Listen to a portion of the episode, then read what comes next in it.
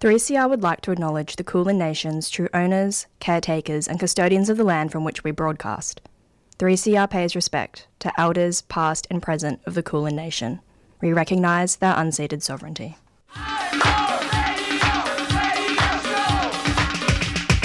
This is 3CR Breakfast. Oh yeah. Alternative news, analysis, and current affairs. Monday to Friday, 7am till 8.30am. Only double. Your hands.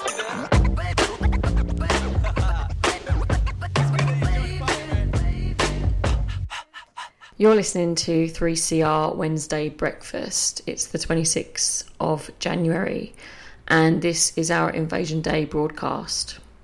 Today on the show, we're going to bring you discussions from the Victorian Aboriginal Legal Service Invasion Day webinar that happened last week. Specifically, we're going to bring you some discussions about Aboriginal and Torres Strait Islander justice issues, including self determination, ending systemic racism, and deaths in custody.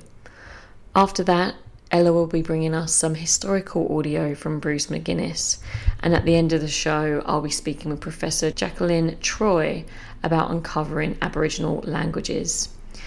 But it doesn't stop with Wednesday breakfast. 3CR's Invasion Day broadcast starts from 9am until 4pm, so do hang around after the show to listen to the full day of content from our incredible First Nation broadcasters. For now, you're listening to Wednesday breakfast, and Claudia, take it away. Good morning, 3CR breakfast listeners. This is Claudia back again. I think this might be the first time I've joined you in 2022. So, before we start, this is our Invasion Day coverage today, as uh, you'll be aware. So, I wanted to just let listeners know that the content following does centre on some difficult subjects and may be triggering for some listeners. For any Aboriginal and Torres Strait Islander people tuning in, please note there is going to be discussion of loss of life through suicide, deaths in custody, and the ongoing traumas caused by the impacts of colonisation. If you feel these subjects may affect you or trigger unhelpful emotional responses, you may wish to tune out for the next segment. But if you are staying with me, and I do hope you will. I do hope you find the discussion illuminating. Uh, we've got some great speakers to share. If it does raise any issues or concerns during the broadcast or afterwards, uh, we would encourage you to get in touch with Lifeline 131114. Or if you're an Aboriginal and Torres Strait Islander person, you can call Yarning Safe and Strong. That's a helpline run by the Victorian Health Service and the number there is 1 800 959 563. 1 800 959 563. So, in my segment this morning, we're going to be having a listen to some intelligent, experienced speakers who got together last Friday at the Victorian Aboriginal Legal Services annual Invasion Day webinar. And they uh, had a chat about some of the really big issues facing Aboriginal and Torres Strait Islander people self determination, systemic racism, ending Aboriginal deaths in custody, and protest rights. So, lots of justice issues. And they highlighted the fact that last year 2021 was the landmark year for deaths in custody. As we know, it was the 30th anniversary of the Royal Commission, which had taken place back in 1991. It's a bit sad, uh, but I can actually remember that. I was in my last year of law school in Western Australia, and I actually did a, an assignment uh, on the report. Uh, so I remember it well and the finding that the large numbers of Aboriginal and Torres Strait Islanders who were dying in custody was a res- direct uh, result of the overrepresentation of them in uh, prisons. So, clearly highlighting that there needed to be things addressed on both sides what was happening inside and in terms of police uh, behaviours and health and attention and environmental changes, but also really highlighted to me that if you weren't in there to start with, then you wouldn't be subjected to those factors. Um, so, making changes that helped people stay in their communities and stay safe outside the system was really important. And I think that's why last year was really difficult to reflect on that 30 years had passed and while a number of reforms that were recommended had taken place, the number of lives lost continues to rise. And since 1991, when the report was handed down, uh, there's now been more than 500 precious lives lost. And yeah, that was a, you know, a really horrible milestone. We're going to hear a bit from Nerita Waight. She's the CEO of Victorian Aboriginal Legal Service, or VALS as it's called for short. And she's going to be hosting the discussion that we'll be listening to this morning. Um, I'm Nerita Waight. Um, I'm the CEO of the Victorian Aboriginal Legal Service. Um, I've been lucky enough to work across many areas of the law for VALS, which has given me a front row seat to the disastrous and horrific effects our community suffered due to invasion and colonisation to this day. These impacts and experiences and voices of our clients and communities have informed much of our strategic work over the last 12 months, which has seen us contribute to legal and policy discussions on disability, mental health, systemic racism, sentencing, strip searching, drug offending, and many others. Last year sadly marked the 30th anniversary of Ricky and rather than seeing vast improvements in justice and corrections, we surpassed 500 deaths. VALS represents the families of many Aboriginal people who died in custody. Many of these factors are repeated over and over again. Things such as lack of equivalent healthcare services, harsh bail and parole systems, over policing of Aboriginal people, and poor oversight and accountability mechanisms in the justice system are common features when an Aboriginal person dies in custody. And that was Nerita Waight from VALS. She's joined by the co founder of Warriors for Aboriginal Resistance, Meriki Onus, activist, writer, and community organiser for Warriors of Aboriginal Resistance, Tarneen Onus Williams, and Marcus Stewart, who's the co chair of the First Peoples Assembly of Victoria. And what I liked about this discussion is that we, we hear four voices, four informed opinions on these important subjects. And the very first question that's put to the panel, um, we're going to take a listen to now, and that is what is self determination? What's really happening when it, we talk about self determination? First question um, for you all to start us off is governments and institutions often say they support self determination for Aboriginal Islander people, but there are very few examples of where it has been done well. What does effective Aboriginal self determination look like, and how do we make it a reality? Uh, well, firstly, um, Nerita, I just want to extend my acknowledgement of country too and acknowledge the Wurundjeri Woi Wurrung country where I am today and acknowledge their elders past and present, but also acknowledge the work VALS historically has done and, and currently does uh, supporting our mob. I think um, I think there's one fundamental issue when we think about this notion of government and self-determination you know, if we're talking about self determination in the context of the United Nations Declara- Declaration of the Rights of Indigenous People, Article 3, our right to representation to make decisions that impact our lives, that's not a government function. Government can't impose their interpretation to what they see fit to be self determination. And quite frankly, I find it offensive that they continually use that term imposed on whatever initiative they do. Um, I think if we're talking self determination, that is Aboriginal people making decisions on the, the issues, policy, legislation that impacts their lives. Um, that's why we've seen a lack of what they'd consider self determination initiatives across the board because they misrepresent what self determination is.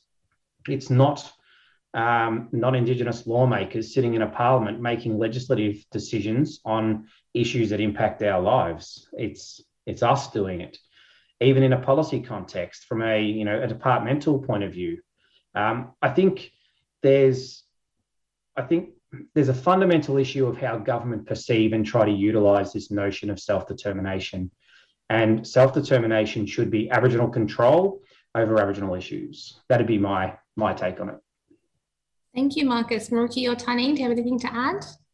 Um, I think self determination is, you know, one of those political words that can just turn into a buzzword that can be stretched and used for the whoever's agenda of the day um, is tabled. But for me, it's about sovereignty and it's about land back.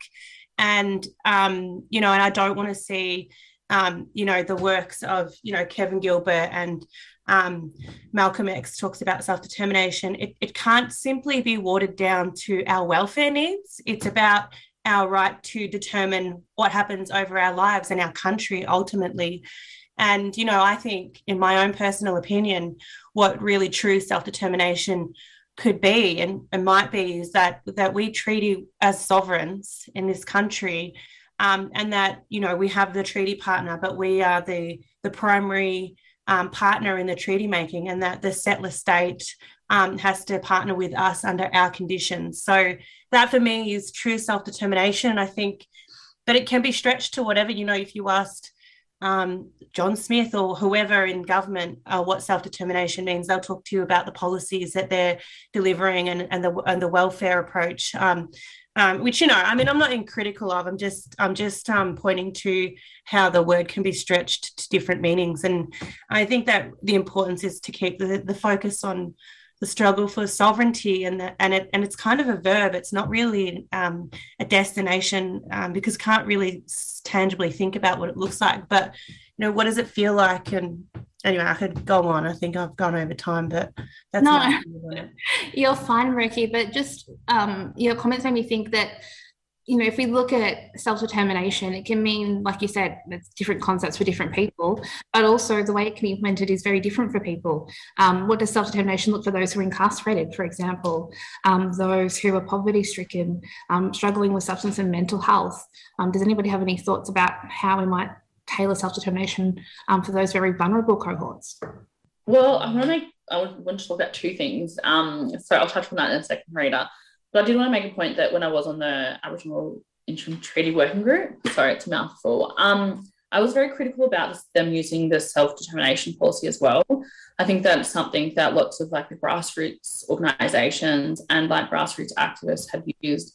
And I really do think it, it was co opted a bit from the government and using it in a way, like Ricky said, to do funding and like for welfare. So I am very critical about the government's um, approach to using it. And I think that in terms of like for people who in for people self-determination for people in our community, I know that like our organizations and people in our community, we do a lot of that work already. We already look after each other. And I think that, you know, COVID has really like showed me a lot um, about how much community look after each other.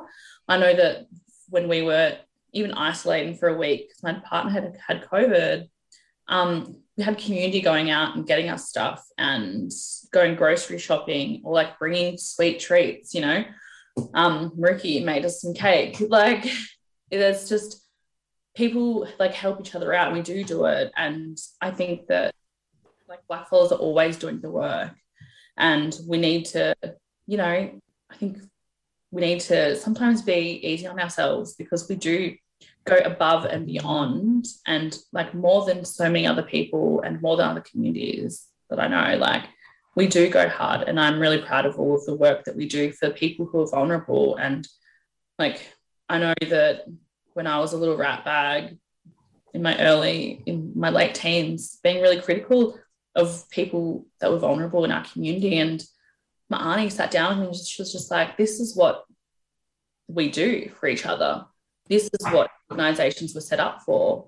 So don't be critical of people that are vulnerable. Like those people are the reason why all the things that exist for, you know, organizations exist. No, good point, Tani. Um, one of the questions that has come through is um, in what ways might Aboriginal allies respectfully contribute, engage with, or support the work towards self determination, particularly through effective advocacy and policy change and resource allocation? Um, Marcus, I'm thinking, given your work and your current role, that might be a perfect question for you.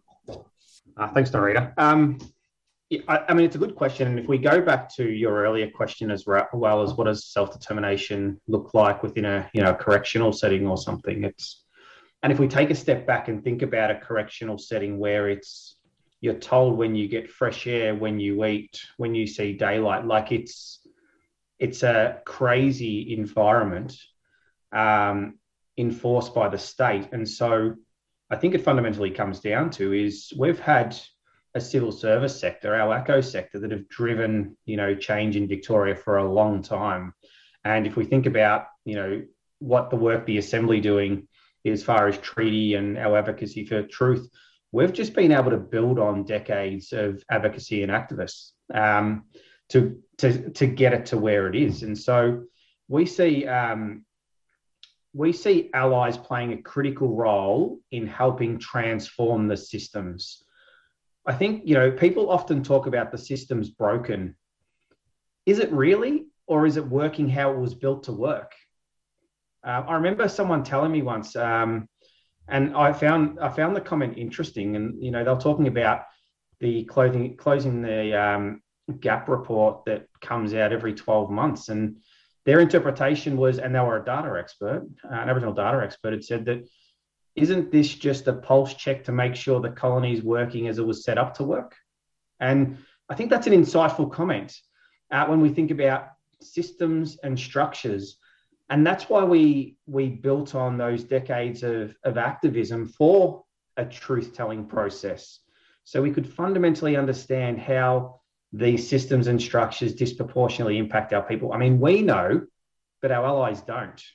And government are happy to nurture the status quo, keep things as they are, minimally invest in our services to pretend that they're doing it so they resolve a political issue, not a fundamental issue of where we see growth in overrepresentation uh, in the criminal justice system or child protection. So our allies play a critical role in standing with us and walking with us on um, on these journeys. We see treaty as a as a long term reform piece that we can reimagine our systems and structures. But that doesn't resolve what happens today, and it doesn't resolve what will happen tomorrow when the statistics are dramatically growing for our mob out there.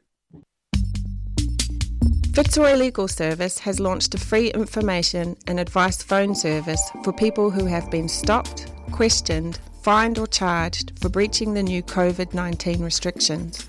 Have you been fined or charged under the new laws? Or stopped and questioned by police for being outside? Call 0434 136 501. Weekdays between 9am and 5pm. That's 0434 136 501. Or head to fitzroy legal.org.au for more information. You can also report incidents at covidpolicing.org.au. Fitzroy Legal Service is a 3CR supporter.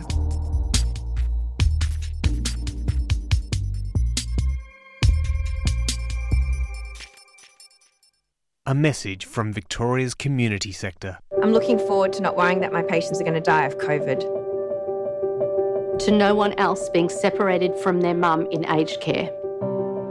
I'm looking forward to our wedding and having our family and friends from overseas here with us. I really want to see my mum. I'm looking forward to being able to welcome guests without a mask on. To having all the sports back to normal so that my family members can come and watch me play. I look forward to performing in front of a big crowd again. So please, get vaccinated.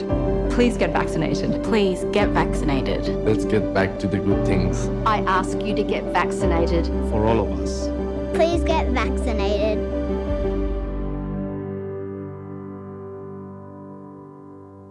A message from Victoria's community sector. A 3CR supporter. If you've just tuned in, uh, you're listening to 3CR Wednesday Breakfast, 8:55 a.m. on the dial, and I'm your host for this segment. It's Claudia, and I welcome our listeners back this morning. It's the 26th of January 2022, Invasion Day. And we've been hearing from a panel of speakers from the 2022 Victorian Aboriginal Legal Services Invasion Day webinar they've been discussing the meaning of self determination. Among them uh, is Marcus Stewart. He's the co chair of the First Peoples Assembly of Victoria. And he posed a provocative question about Aboriginal justice. He asked Is the system broken? Or is it merely working the way it was designed? It's one to reflect on when we uh, look at colonial institutions and uh, how little uh, real change is occurring within the, the, the fabric of those institutions. We're going to take a break now for some music, but don't go away. We'll be hearing more from the VALS Invasion Day panelists. And when we come back, uh, we'll be hearing their views on how to tackle systemic racism. But first, here's a song, uh, Nathan May with Lost.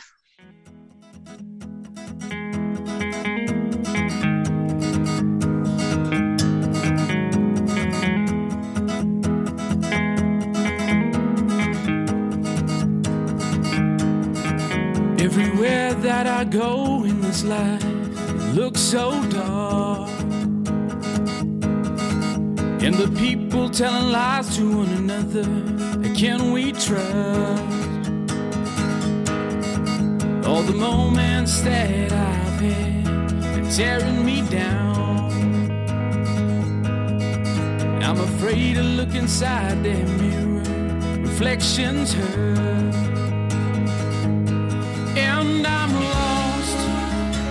Lost on a train to somewhere. And I'm lost, lost on a plane to somewhere, to nowhere. Oh, I don't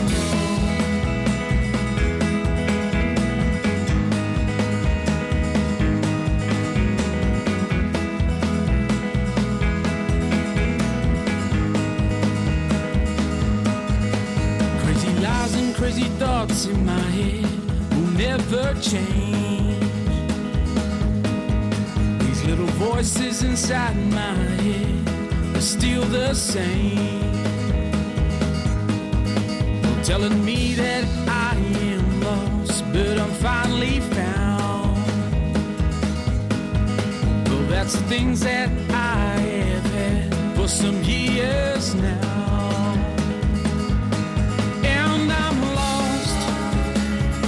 Lost on a train to somewhere.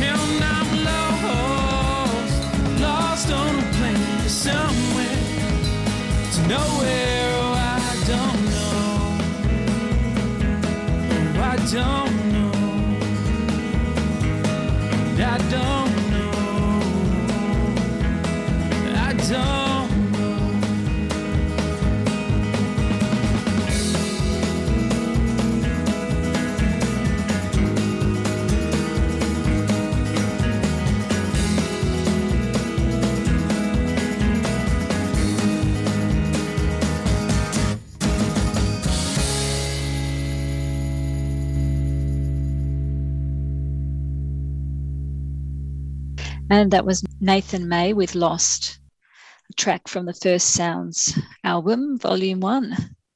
You're listening to 3CR Wednesday Breakfast. I'm Claudia, and this is our Invasion Day special program. And 3CR has a whole day of programming dedicated to First Nations survival. Uh, going on at 3CR today, live between 9am and 4pm. So please keep tuning in when um, our program's finished. There's lots more on the agenda. And uh, just a note for listeners that the content we're discussing this morning is serious and contains references to deaths of Aboriginal and Torres Strait Islander people, including suicide. If this could be triggering for you, you may wish to wait a while before tuning in. For those of you uh, staying with the conversation, We've been listening to a discussion hosted by Nerita Waight, CEO of the Victorian Aboriginal Legal Service, or VALS. She's joined by Tarneen Onus Williams, Meriki Onus, and Marcus Stewart, co chair of the First Peoples Assembly of Victoria. And they've been discussing a variety of justice issues. They've just expressed their views on the question of what is self determination and now we're going to hear them respond to another big question How can we undo systemic racism in Australia? Nerita f- foregrounds this question by highlighting the dreadful statistics from 2021, where, as I said uh, in my introduction, the number of deaths in custody, Aboriginal and Torres Strait Islander deaths in custody, since the Royal Commission handed down its reports report in 1991, surpassed 500 lives last year. It's incredibly uh, tragic and excruciating given uh, 30 years has passed since that report recommended changes to prevent those deaths. And then another statistic which is equally chilling was that in Victoria last year, deaths by suicide of Aboriginal and Torres Strait Islander people rose by 75%. It's a really, really devastating tre- upward trend. So we're going to hear from Meriki Onus first and then Tarneen Onus Williams um, from the panel. And they're going to talk about their views on what should change how can you actually d- dismantle systemic racism in Australia that often works to perpetuate cycles of disadvantage and lead to poor outcomes like this? And in answering that question, are there any other examples that you think more people should know about? I'm, I'm happy to speak to this. And I think there's no solid answer. And I really like, you know, when I'm reading about um, abolition and um, Angela Davis's work, it's that we haven't ever really ever seen freedom in a tangible sense. is something that we have to reimagine. And, you know, and I've been doing a little bit of reading on emergent strategy, and I really like, um, you know, some of the stuff that comes out of that. It's like just to focus on what we want and build the future of what we want to look like instead of, you know, I, I, and a lot of abolitionists say that um, abolition doesn't start inside the prison walls. It starts by building communities where people don't need prisons to exist. Um, and I think that there is no, t- we haven't actually seen what liberation or freedom looks like for Aboriginal people in this country. And that's why I really praise the work of Black artists because they're the ones imagining and creating the visuals and singing the songs and singing the songs of freedom for us. And so um, I know it sounds a bit, it's not a tangible answer, but it does exist. And I don't think you can discount what what freedom can look like if we keep dreaming and building um, in unity together um, outside of the systems of violence. And we have to accept. And I think that you know I would love to see institutions like uh, VALS and other legal institutions to really accept and embrace what abolition looks like in on a policy framework. And I think Sisters Inside do such a fabulous work, do amazing work in that space. Um, and I think that we need to abolish prisons, and that needs to be an honest, fair um, policy platform that we that we look to. You know, prisons do have a history of racism; that they're racist institutions to the core, um, and we've lent a lot of how we how, how Australia.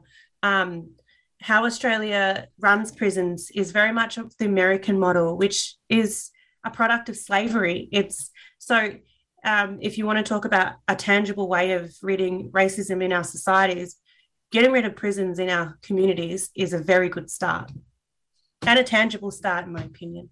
Absolutely. And I think, you know, Angela, doc, Dr. Angela Davis's work, she talks about, you know, that prisons were the reform before, like, and that was the reform to stop like executions and um, other forms of dealing with crime in the community. And so, you know, like we really do need to look outside of prisons and we need to look at different ways of dealing with harm in our communities because, like, they are destroying our communities. And, you know, it also comes back to um, capitalism and the, the cheap labor. You know, we think about Qantas, who um, we found out a couple of years ago that um, women at DPFC were packing headphones for Qantas. And so, and then we, there was also um, Bunnings, like I think there's one of the prisons here in Victoria that the prisoners make little screws. So, you know, like we have to look at why they exist and all the ways how they operate and all the companies that make money off them. And, you know, like we think about Telstra, we think about the food that goes into there, like what sort of clothes, what companies, like ASICS, for instance, they're the only shoes that you're allowed to wear inside some prisons in Victoria. So we have to look at all of, you know, the businesses that have buy-in from prisons to um, understand why they exist and um, who's making money off it and the all of the destruction that it does to our communities and our society. Because I was reading like a young woman's post um, yesterday who's one of my one of my friends and family, and she had been incarcerated last year, and she said that she was only there for a month, but it was, and she said, yeah, it might not seem like a long time, but it was just horrendous, and she said nobody should be there, and we need to remember that no matter doesn't matter how, how the amount of time doesn't mean doesn't matter if you're in remand or whatever, like those these institutions are violent and they're not there to help our people. They're, they're there to take us off our land and to harm us more. Also, can I just add to that? Um, yeah, I went. I did the Beyond the Bars NAIDOC program where we went in and took the radio programs into the prisons, and we did a, a prison show in Port Phillip Prison. And I don't. I mean, it's the first time I'd ever been in that place, and it still it still stays with you just standing inside the walls of that place. It's an extremely violent place. And through that program i went to see a few different prisons but that one that prison is a privately run prison which um, is is an atrocity in itself but they have to work uh, for eight dollars a day um, or their living standards will drop. And you know they have to work for companies external to the prison like washing um, linen for um, ex- other companies. So the interlink of um, capitalism within the prison system today that creates cheap or close to free labor. You can't say that eight dollars a day is cheap labor. That's almost free. That's slavery, in my opinion. Um, and so there is slavery in Victoria um, that that the prison systems rely on to create money for Victoria to, to to exist. So I think that we have to really, you know, it'd be really good to see um, VALS or the treaty uh, to do a body of work on this and who's who's making money off of, of black slavery in Victoria. It's, it's you know, I think we start there if we want to destroy racism. Um, I maybe I maybe should have gone first because that's really hard to follow. Um, I mean, you think, and I think about. So, as I said earlier, treaty we see as a vehicle to reimagine what those systems and structures look like. And if I think about my time, um, well, I worked in corrections for a period of time when the bail reform was happening, and you look at the impact that that's had, and the attitude internally back then was tick and flick. We we go about our business tick and flick. That's just like, you know, we were just really token in there trying to create change and getting nowhere. Um, but it was really insightful working there as well because you see how much is invested in that tertiary end. And that's why we're not seeing outcomes. The investment needs to be in keeping families together um, and supporting and strengthening families. I mean, that's a critical body of my work, you know, working as a therapist. And um, and I think that's the failure of this status quo system that people are and governments are proud to be tough on crime all they're saying is we're proud to tear Aboriginal families apart Mm. um, on the basis of winning votes. That um, you know our lives aren't as important as holding power, maintaining power. And that's why truth telling was so critical because it has to pull apart how exactly these systems are disproportionately impacting us. We need our allies to understand what this does because it's horrific. Sorry, And- Ricky. No, no. I mean, I think just to go on that, and one of the fears that I have with treaty um, is, and we've seen it in the US, examples of it in the US, where we just replicate the systems of harm, but just get black hands to do it with less money. And I think I would love to see through the treaty uh, a transforming of the system that Aboriginal and all people can interact with. Because, you know, you see examples in Aotearoa where the multi system transformation is actually a better system for the settlers to experience as well. So I don't see it as just an Aboriginal solution or problem. This is the, these systems are harmful for everybody. That was Nerita Waight, Meriki Onus, Tarneen Onus Williams, and Marcus Stewart speaking at the Victorian Aboriginal Legal Service Invasion Day panel discussion. If you'd like to hear the rest of the discussion, you can find it on YouTube by simply typing in 2022 VALS, capital V, capital A, L, S, Invasion Day webinar. And you can have a listen to uh, the rest of their conversation. And I'll just make a mention that VALS also has published a, a little visual guide. It's very uh, short and uh, accessible. It's called Know Your Protest Rights. And although they're not having their live uh, in person protest rally this year, it's going to be a virtual event.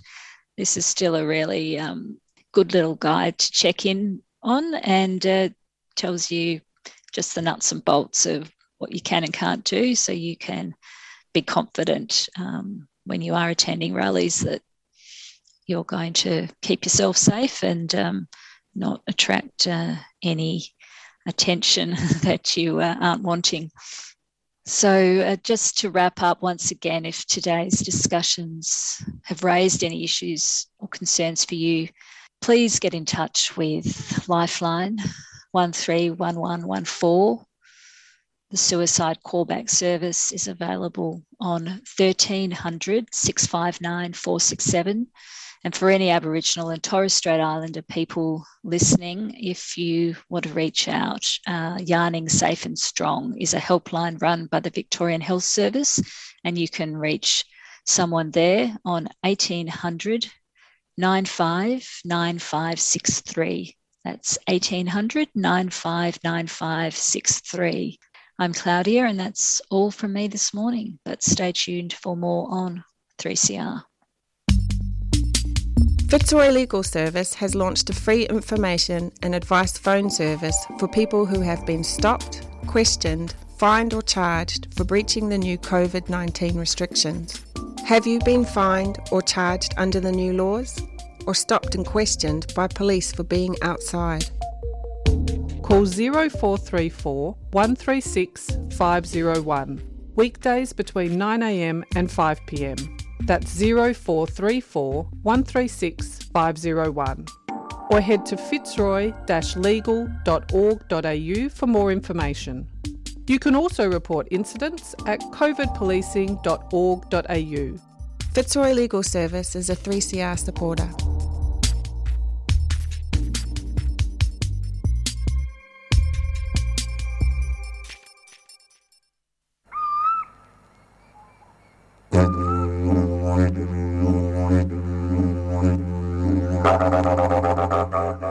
Tune in to Billabong Beats Tuesdays at 11am with me, Gavin Moore, giving a voice to both Western Kulin and Kulin First Nations peoples. Join me to talk about philosophy and dreamtime stories surrounding the waterhole, the sacred fire, the land, the plants and animals. Billabong Beats, 11am Tuesdays on 3CR.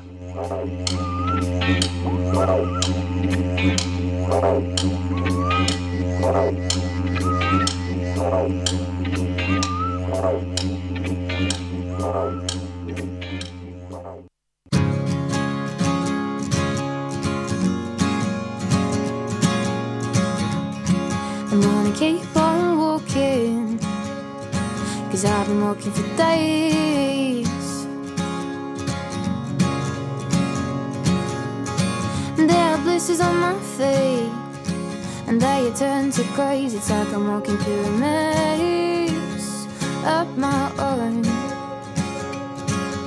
Cause running from something just to turn around and find you were running from yourself all the time.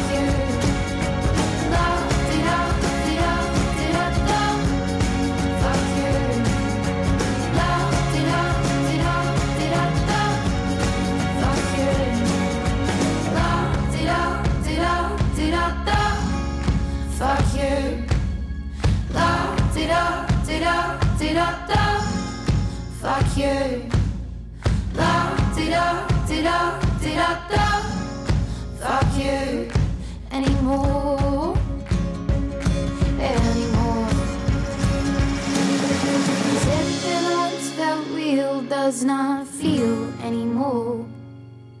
Cause everything once felt real does not feel anymore.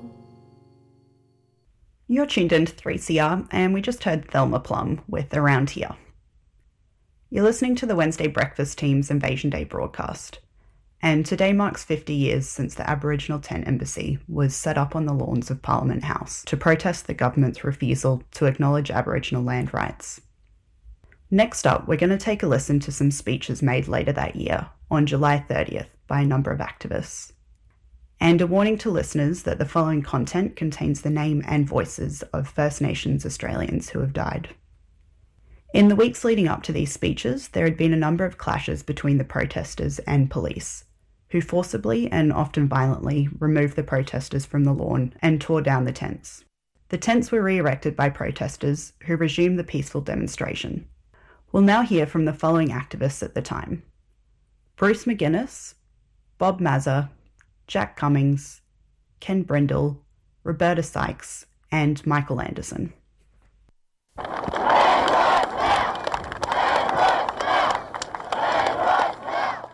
Five years ago, Dennis Walker and myself met here in Canberra for the first time. At that particular meeting, we both sat down and, and went through the dialectics of what was going to actually occur in Aboriginal affairs in the following five years. We felt then that unless something was done, and unless something was done immediately, to form some form firm policy so that Aboriginal people could see that they were in actual fact going to get the power that they desired to justify and to formulate their own policies on how they would want equality to work. We decided then, and we are sticking firm by that decision today, that the only way we're going to get what we want off Whitey is to stand up and take it. Nobody and no amount of people are going to give us for Aborigines. It has to be done by Aboriginal people. The right person's role is to get up and to support us. Today, I think we're going to see something worse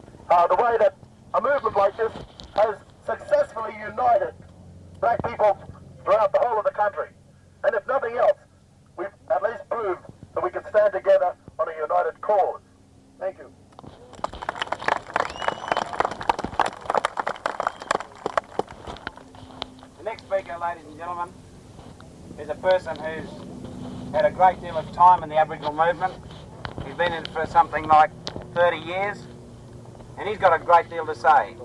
He's got a great deal to say about the violence that took place last week. Mr. Jack Cummins.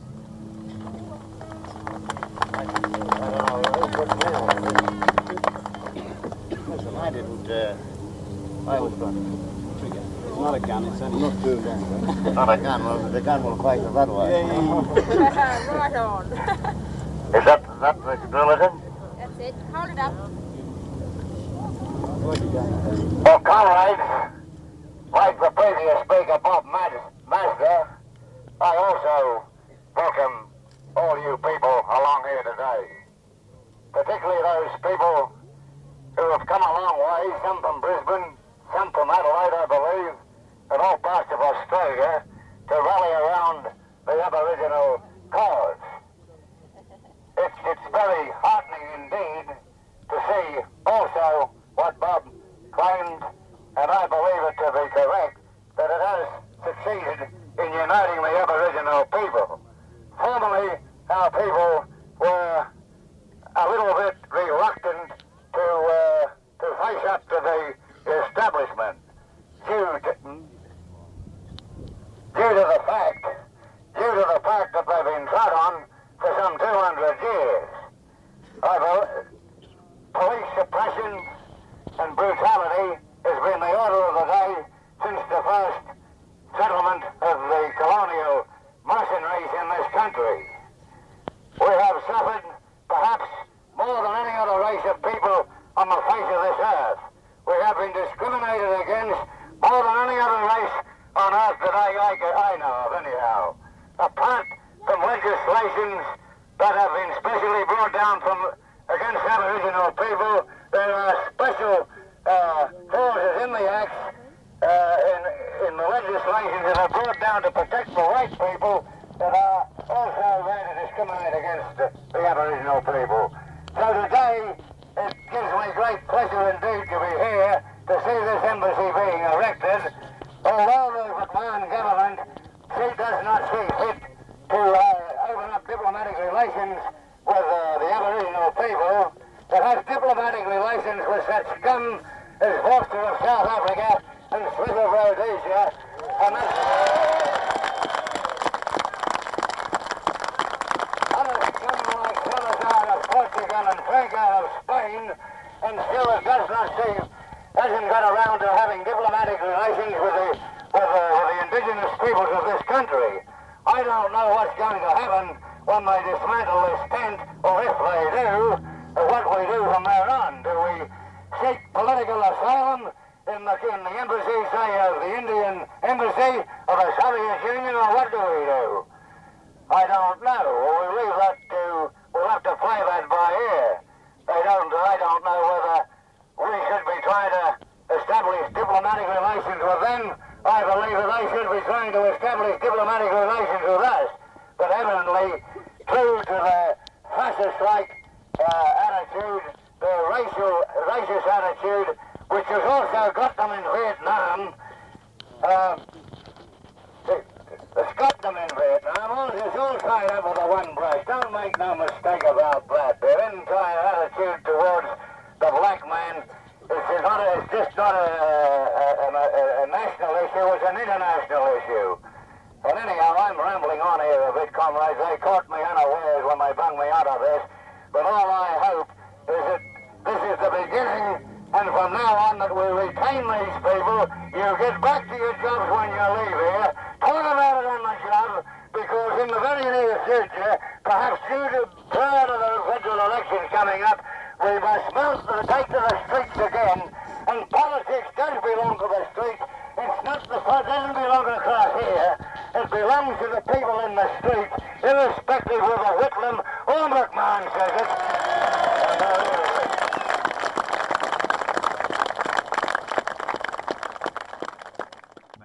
The next speaker, ladies and gentlemen, is Mr. Ken Brindle. Brindle.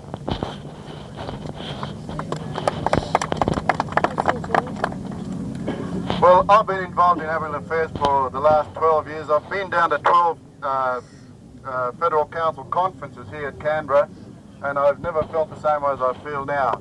I was the New South Wales State Secretary of the Federal Council up till had that abortive uh, conference in, in Townsville, and then I decided that the Federal Council was a little bit too tame and wasn't prepared to fight the way these people are fighting today for their rights.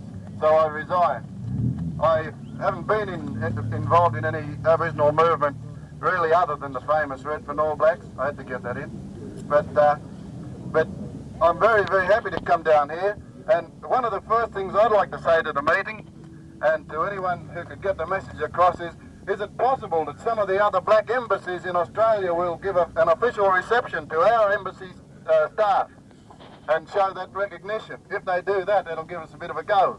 The other thing is, uh, there are a lot of Aborigines uh, in the country towns. I was up in Kempsey, up on the far north coast, uh, when I saw the uh, thing on television, and I was, there were about 15 or 16 young Kooris watching television with us, and they were a bit shocked by what they saw, but they were also elated, and they were very, very proud that, that Aborigines were proven to the world that uh, they were prepared to fight for what was theirs, and they weren't prepared to just go and ask uh, their white mates to go and fight for them. They're getting up and fighting themselves, and this is what this is all about today.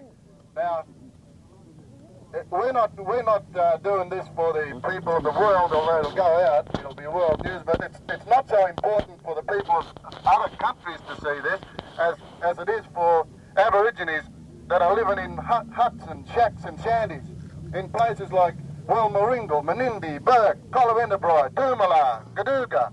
You could go on all day. And these places are right out of sight of the government. And I was talking to uh, WC Wentworth, the big WC. Yeah, you're right. Well, when he was the Minister for Aboriginal Affairs and I was then working for the university until I fell on a few corns. And, and we discussed uh, the position of Aborigines living on a six acre block up at Walmaringal, no work. Half of them, half of them didn't have, have the education uh, well enough to write. And we, I said, look, there's no work there. There's all these people living there. What can you do for them? And he said, well, uh, what can we do for them? We can't move them, you know, and we can't build houses there for them because there's no work there for them. I said, then what can you do? And he said, well, you tell me. And I said, well, you can pay a bloody lot more money than I am to solve the problem. Anyway, that is the, the government's po- policy towards Aborigines, particularly in isolated places where they're living in poor conditions. And this, this embassy doesn't only stand for Aboriginal land rights, it stands for Aboriginal equality. It stands for, it, it, it wants to push the point that Aborigines need more than land rights, they need the opportunity to be given a decent education and to be able to stand up and take their uh, place alongside the white people in this modern day society. I'd like to just, I'd like to just close by saying, I get, I got a terrific kick out of out of coming down, and Mark, I'll probably get a few more too before the day's out. Well, I got a terrific kick out of coming down and marching with my own people, and with all the support. And I say, we're such a vast, the Aboriginal people are such a vast minority in this country, are such a vast minority that you cannot succeed without the sympathetic support of the uh, uh, the Europeans, or let's call them Euro Australians, because that's what they are. They're not Australians, they're Euro Australians. The Aborigines are Australians.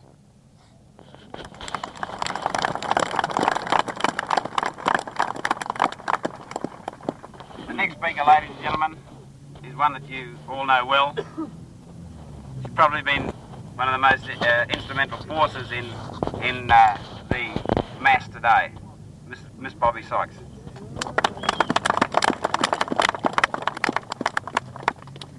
Thank you. For the benefit of the many who aren't aware that we have attempted to negotiate all week with the government to come to some sort of terms, I think I'd better give you very briefly a rough, rough rundown on what ended the negotiations. Frantic attempts were made all week to contact ministers who refused to see us. At the end of that time, and after an appeal to the Prime Minister, he forced Howson to meet with us. We sat down last night, 12 or 14 of us, at the same table, and we talked into the air, and they talked into the air. They talked about things like articles, constitutions, laws which they made, and we talked to them about bloodshed, people in creek beds, people in humpies, people dying, children dying, lack of food, malnutrition, and they couldn't hear us. Well, we want them to hear us now. What do we want? Land rights! When do we want it? Now!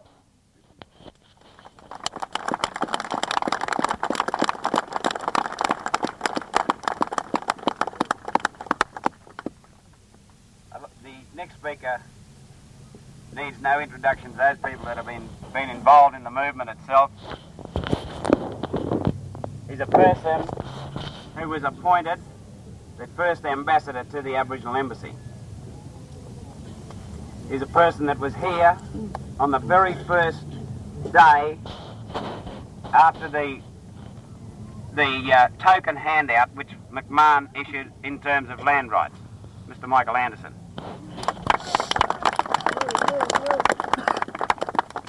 Thank you. Well, I haven't got very much to say except that I'm very disappointed. And today I'm very pleased to see our embassy standing again before me. Um, I'd just like to say that I have just come back from a three-month trip into the country onto all settlements in New South Wales, that is. I was informed by one particular doctor, Mr. Dr. Kalokerinos, who is at the moment being threatened with deregistration by the Australian Medical Association because he has he has condemned the Australian Medical Association for not recognising the diseases that are killing our Aboriginal babies and killing them at the rate of 10 to 1. Now, he has told me and informed me that there has just been a statistics taken by the government and the Medical Association in New South Wales. And now I'd like to know why these here, why the statistics have not been released on the death rate in New South Wales.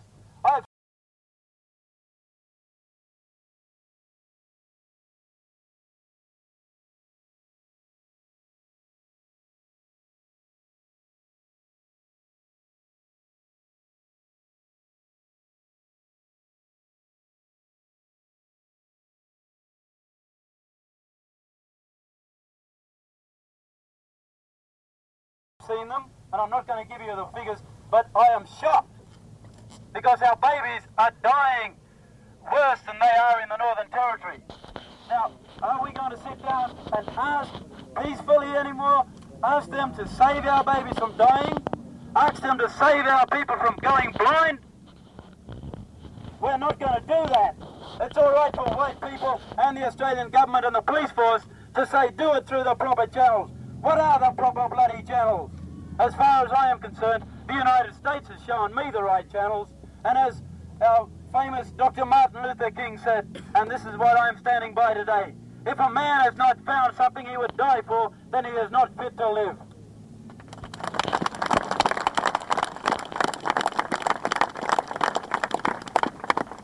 Thank you, brother. You're listening to 3CR, and that was activist Michael Anderson speaking at the Aboriginal Tent Embassy on July 30th in 1972. Before that, we heard from Bruce McGuinness, Bob Maza, Jack Cummings, Ken Brindle, and Roberta Sykes. And today is, of course, Invasion Day, so stay tuned to join us for 3CR's annual Invasion Day broadcast from 9am to 4pm today. This year, we'll be highlighting the 50th anniversary of the Aboriginal Tent Embassy, one of the world's longest continuing protest sites, occupying the lands of what is now Old Parliament House since 1972, protesting the conditions relating to Aboriginal people across Australia, such as land rights, truth, and repertory justice. Now, Lady Lash with Crest of Gold.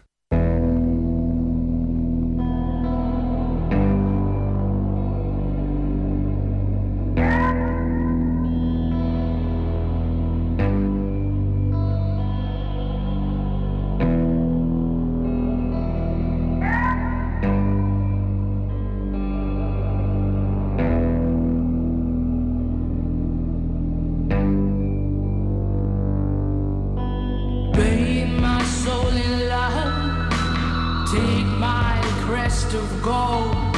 A place to breathe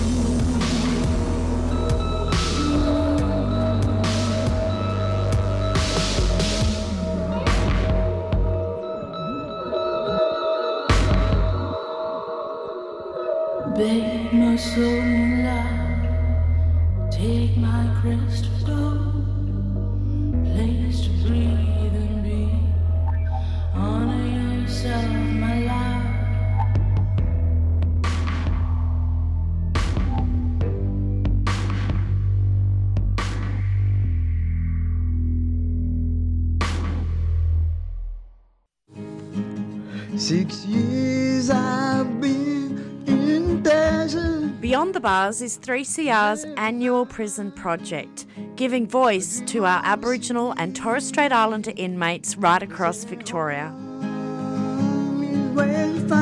It's good to be here because us, uh, Aboriginal radio, and um, you don't really get to do this much.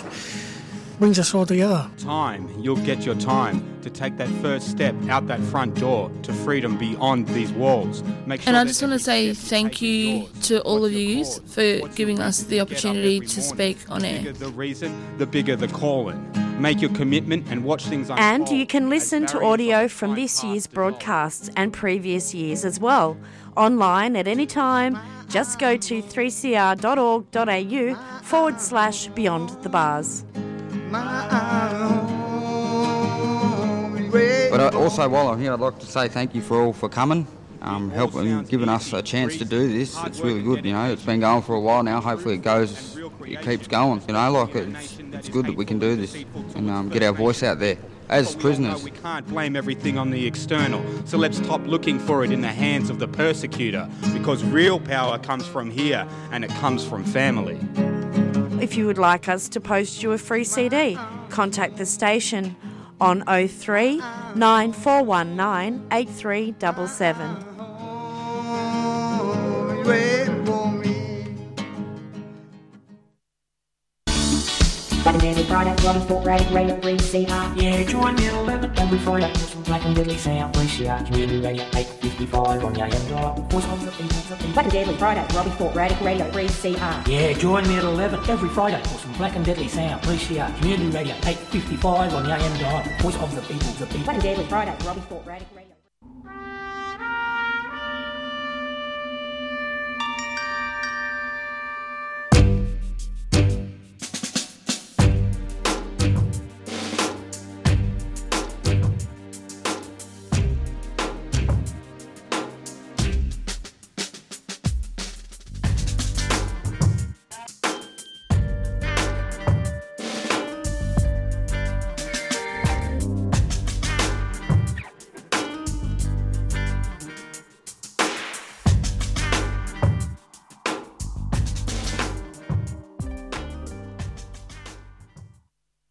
Thank you so much, Professor Jakelin Troy, um, for meeting with me today.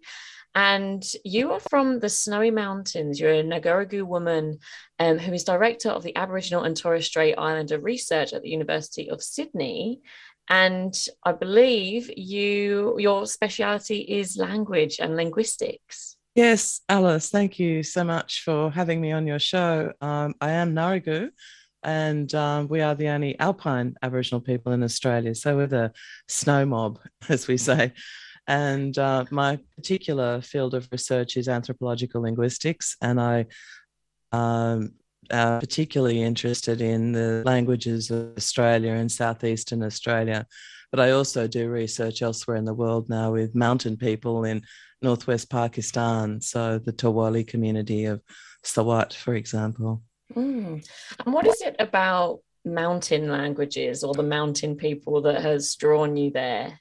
Well, it's my country, and uh, there's something about country that we say as Aboriginal people is always part of you. It's in my, it's in my soul. It's in my body. It's in my heart. It sounds very corny, but we actually have this particular relationship with country that it is embodied in the people who are of that country, and and the the country has us embodied in it, if you like. So every part of it has significance to us and we have a responsibility to care for it which is something that I, I hope the rest of the world will take on board as well. You can't just live on country. You have to be caring for it and that's um, through to care for our country it's I, I think for me knowing the language of country is what really matters. It's that sort of deep understanding through being able to speak to country and language that and to speak to other people in the language of that country about that country you know the, all the things that are of a particular place like the snowy mountains for example our word for snow cool. And we have this word for the top of the mountains kunamanamachi uh, many people call that place mount Kosciuszko now but it's actually Kunama Namaji, which literally means the snowy mountains. Ku, snowy, making Namaji. It actually literally means breasts, having breasts. So mountains look like boobies. so the snowy boobies. But it's um the you know that and all over the world actually people think mountains look like breasts. The French who first went to the Americas um, named the Grand Tetons because they thought the mountain peaks there looked like nipples. So that's Wow. the tits, the great tits. Isn't So there's that that sort of, you know, so yeah, even in that, you know, there's this sense that our bodies and the country that around us um, are, you know, have, share this kind of similarity. We're all the one kind of thing. It's not country is um, rocks and things that are not animate. We see everything as animate. So, and I'm interested in how people, as I was just saying about elsewhere in the world, but you know, in in Ireland they have the range called the Paps. You know, again named for breasts, but it's this sort of all over the world. People of mountains have similar things to say about mountains because you usually have similar climates, um, and the the country is shaped in a similar way. That kind of thing. So, Mm. yeah. And I wonder, would would women play a certain role in this in these countries, or specifically in the Alpine region where you're from with your ice mob? What is the role of women in that in that community?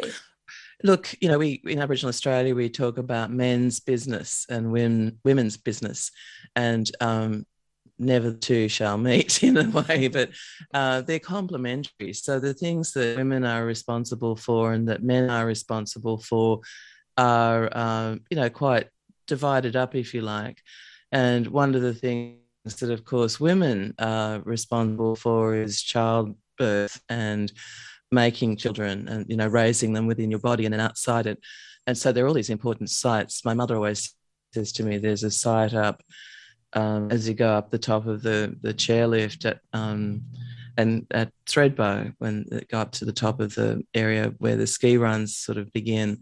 Um, and over to the right hand side there's this big group of rocks there and there's a site there.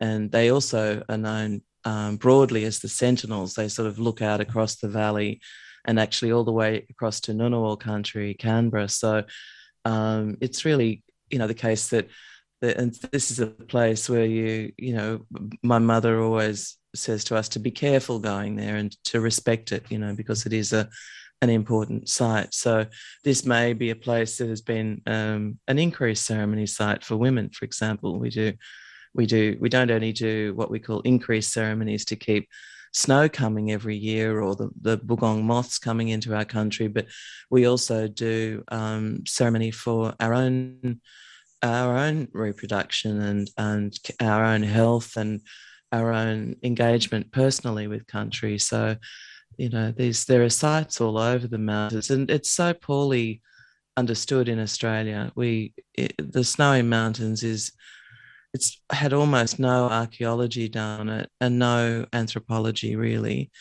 and um, and very little history recent history. So that's what i'm really enjoying doing now all of that. And what has been a really wonderful find for you in your linguistic journey so far?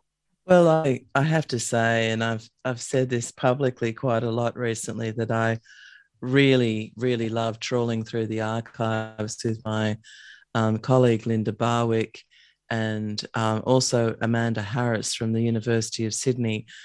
And I'm now working with other people from this is from our School of Music, um, who are Neal Peres da Costa and Tony Martin and Graham Skinner, you know, trying to find um, information about songs from my country. So back to this idea of increased ceremonies. There, there are when you're trying to make something happen by telling the country this is what it should keep doing, you sing to it.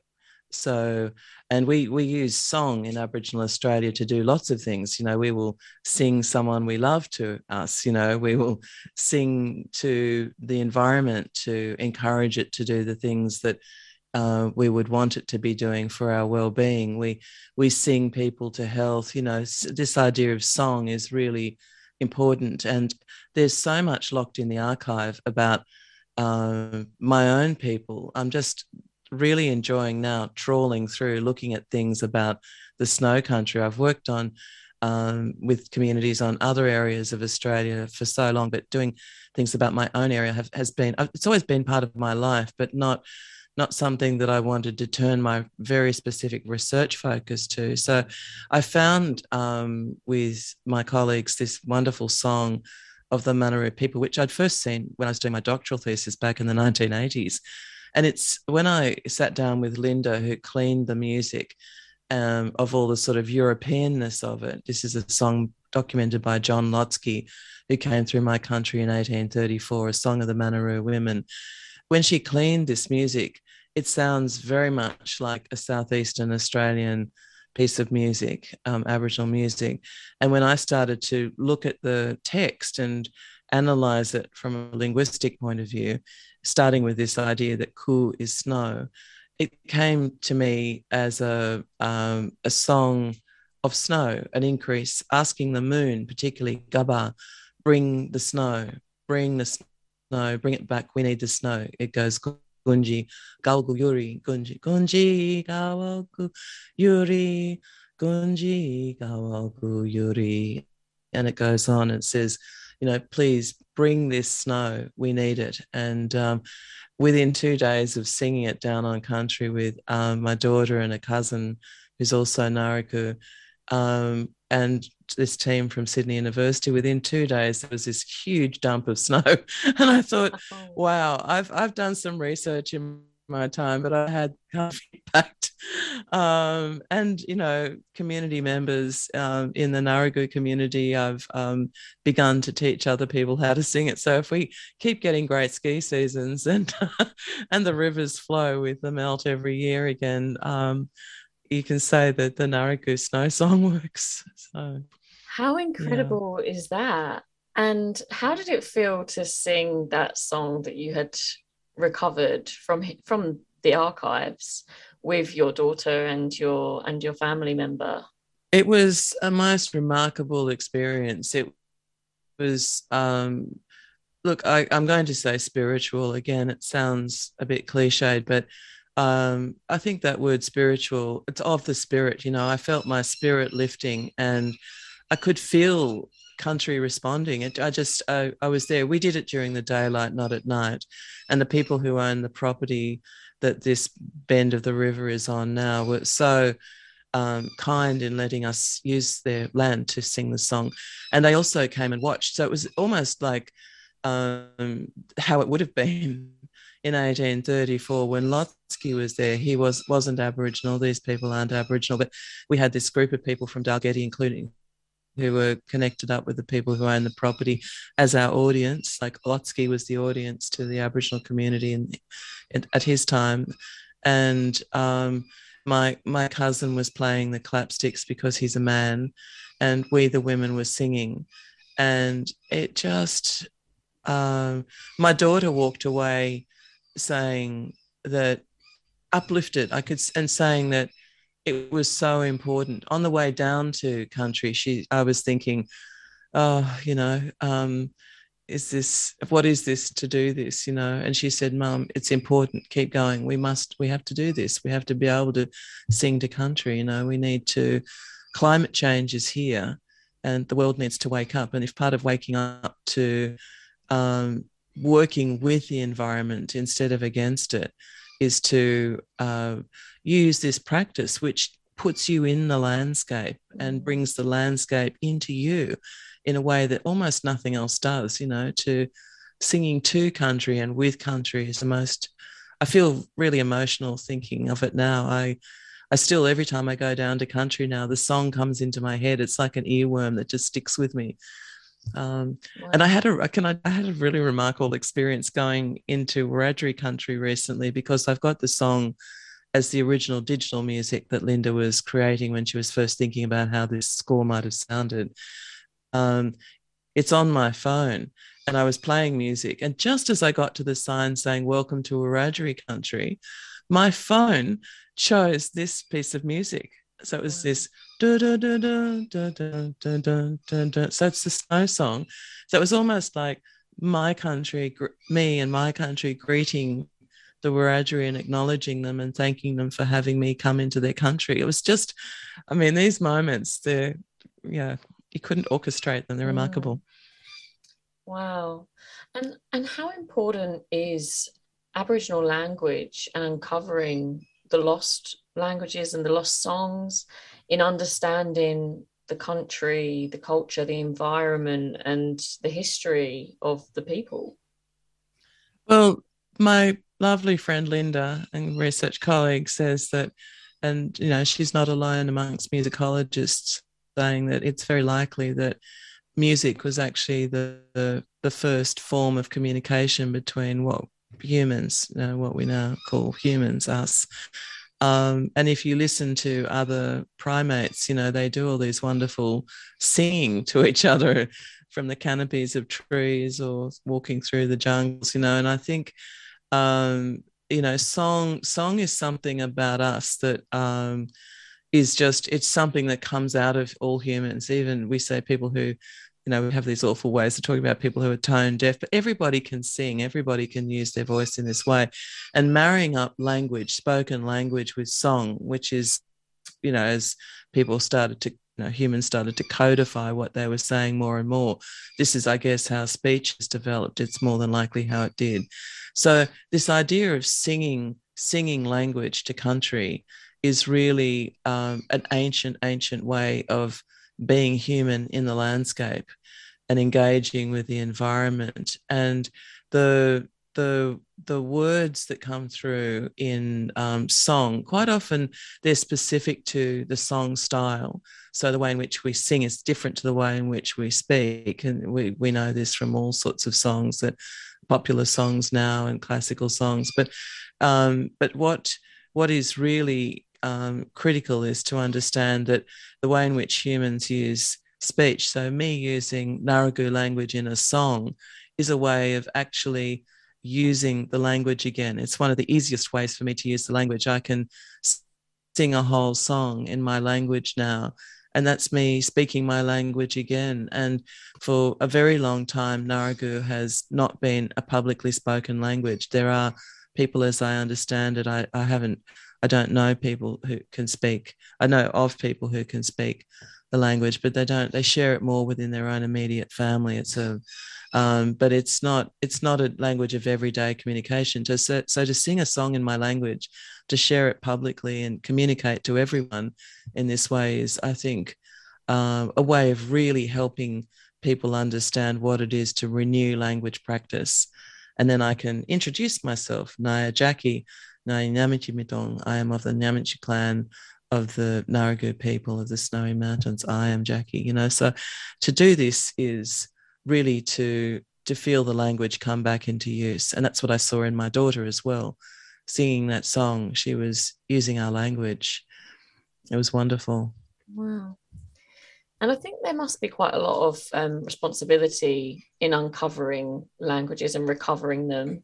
And so, how do you know if you've got it right, or what is the process? Well, one of the things is to share it. Um, so when I shared the song with people from Tumbarumba, um, the Tumbarumba community, I had some really interesting comment. One person said that he remembered the song being sung. And he said I was singing it too slowly, Oh, and wow. uh, when we yeah when we sang it a bit more quickly, he said, um, "Yeah, that that's how that's how I remember it. That's how it should be." So um, and he was really comfortable. He's an elder of our community, and he was really comfortable with the song as it was. And uh, it, it, he also remembered it being performed for particular significant events in country. So uh, we will never really know.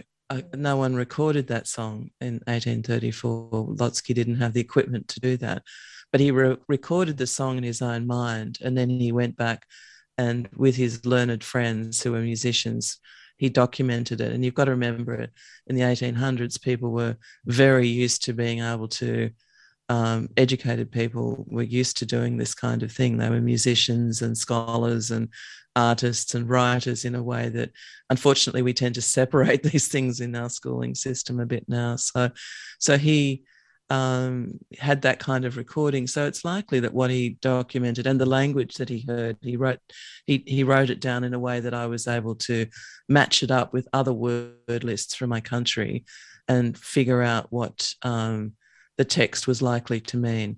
We'll never be certain, but it's a pretty good guess. And when people who are um, with some creativity, I have to say, and with uh, people who are of my country respond to it in that kind of way, very personal way, and that it resonates for them as something that they're familiar with, then I think, well, I've I've done something right.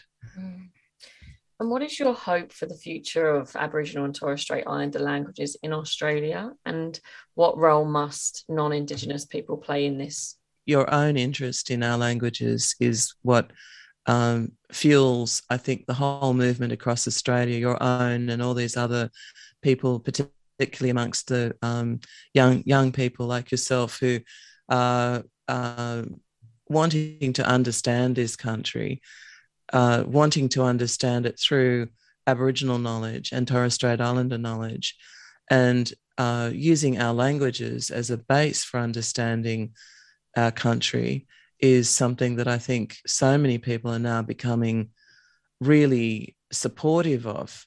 Every school in Australia can teach an Aboriginal and Torres Strait Islander language. The Australian curriculum for languages has mandated that. And uh, there are many, many people out there in communities who are now involved in language programs. They're use they're helping to keep their language going in their school, in not only in schools but in the community itself. They're doing things like creating artistic works, plays, uh, musical pieces using language. Yothu Yindi, you know, was one of the first groups in Australia to record in language. It's um, Coloured Stone, all these amazing bands. So these are things that wider Australia can engage with, support our musicians. We've got Baker Boy now rapping in language. Um, you know, I just I could go on and make a huge list of there are artists who use language in their work. My own colleague Janelle Evans, who's Daruk, uses language in her artistic work. I have another um, student at Sydney University who's also Daruk, Jacinta Tobin, who's a musician who sings in the language of Sydney. And more and more people are uptaking all of this. So get behind this, you know, support Aboriginal artists and musicians and playwrights and writers, um, many writers. Um, Tara June Winch writing in Wiradjuri and Anita Heiss has just published a marvelous book. Um, buy these books, read these books, get to know the language. Yeah. I think that's wonderful. And thank you so much, Jakelin, for speaking with me.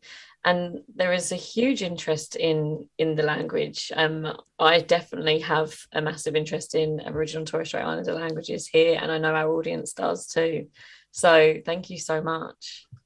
Well, I'm happy to support anybody who wants to follow up. You know, as you said, I'm based at the University of Sydney, and um, I have wonderful um, colleagues from Australia who are doing their PhDs with me, and also from across the world. Um, and uh, we're always here as Indigenous people, passionate about our languages, and non, my non-Indigenous colleagues as well to support anybody who wants to know more. In the language of Sydney, we would say didgerigura, which is thank you, and in my own language, I would say yara. So you can say yara, which means I'm off, which is our goodbye. Wonderful. Well, yada. Yara, Alice, didgerigura. Thank you so much for tuning in to the Wednesday Breakfast Show. Thank you to all of our guests and speakers today. And listeners, don't go anywhere because the 3CR Invasion Day broadcast kicks off at 9 a.m. First Nations broadcasters will be bringing you news from around Australia and talking sovereignty, treaty, truth, and justice. We'll be playing music, listening to historical audio from the archives and it's going to be a day of learning and solidarity for us all. So don't go anywhere. They'll be with you very soon. But as for Wednesday breakfast, that is the end of the show, and we'll see you next week. 3CR Breakfast would like to thank the New International Bookshop, Melbourne's independent radical bookstore and venue, for their financial support of this program. You can find Nibs in the basement of Trades Hall in Victoria Street, Carlton. And while you're there, check out Radical Coffee, a worker run cooperative cafe in the courtyard. Keep up to date with upcoming events at nibs.org.au. Earth Greetings have been making sustainable beautiful since 2003. Their 100% recycled cards, plastic free stationery, and earth friendly gifts are made in Australia with the lightest possible planetary footprint. Shop online at earthgreetings.com.au or at one of over 500 stockists Australia wide. Earth Greetings is a 3CR supporter.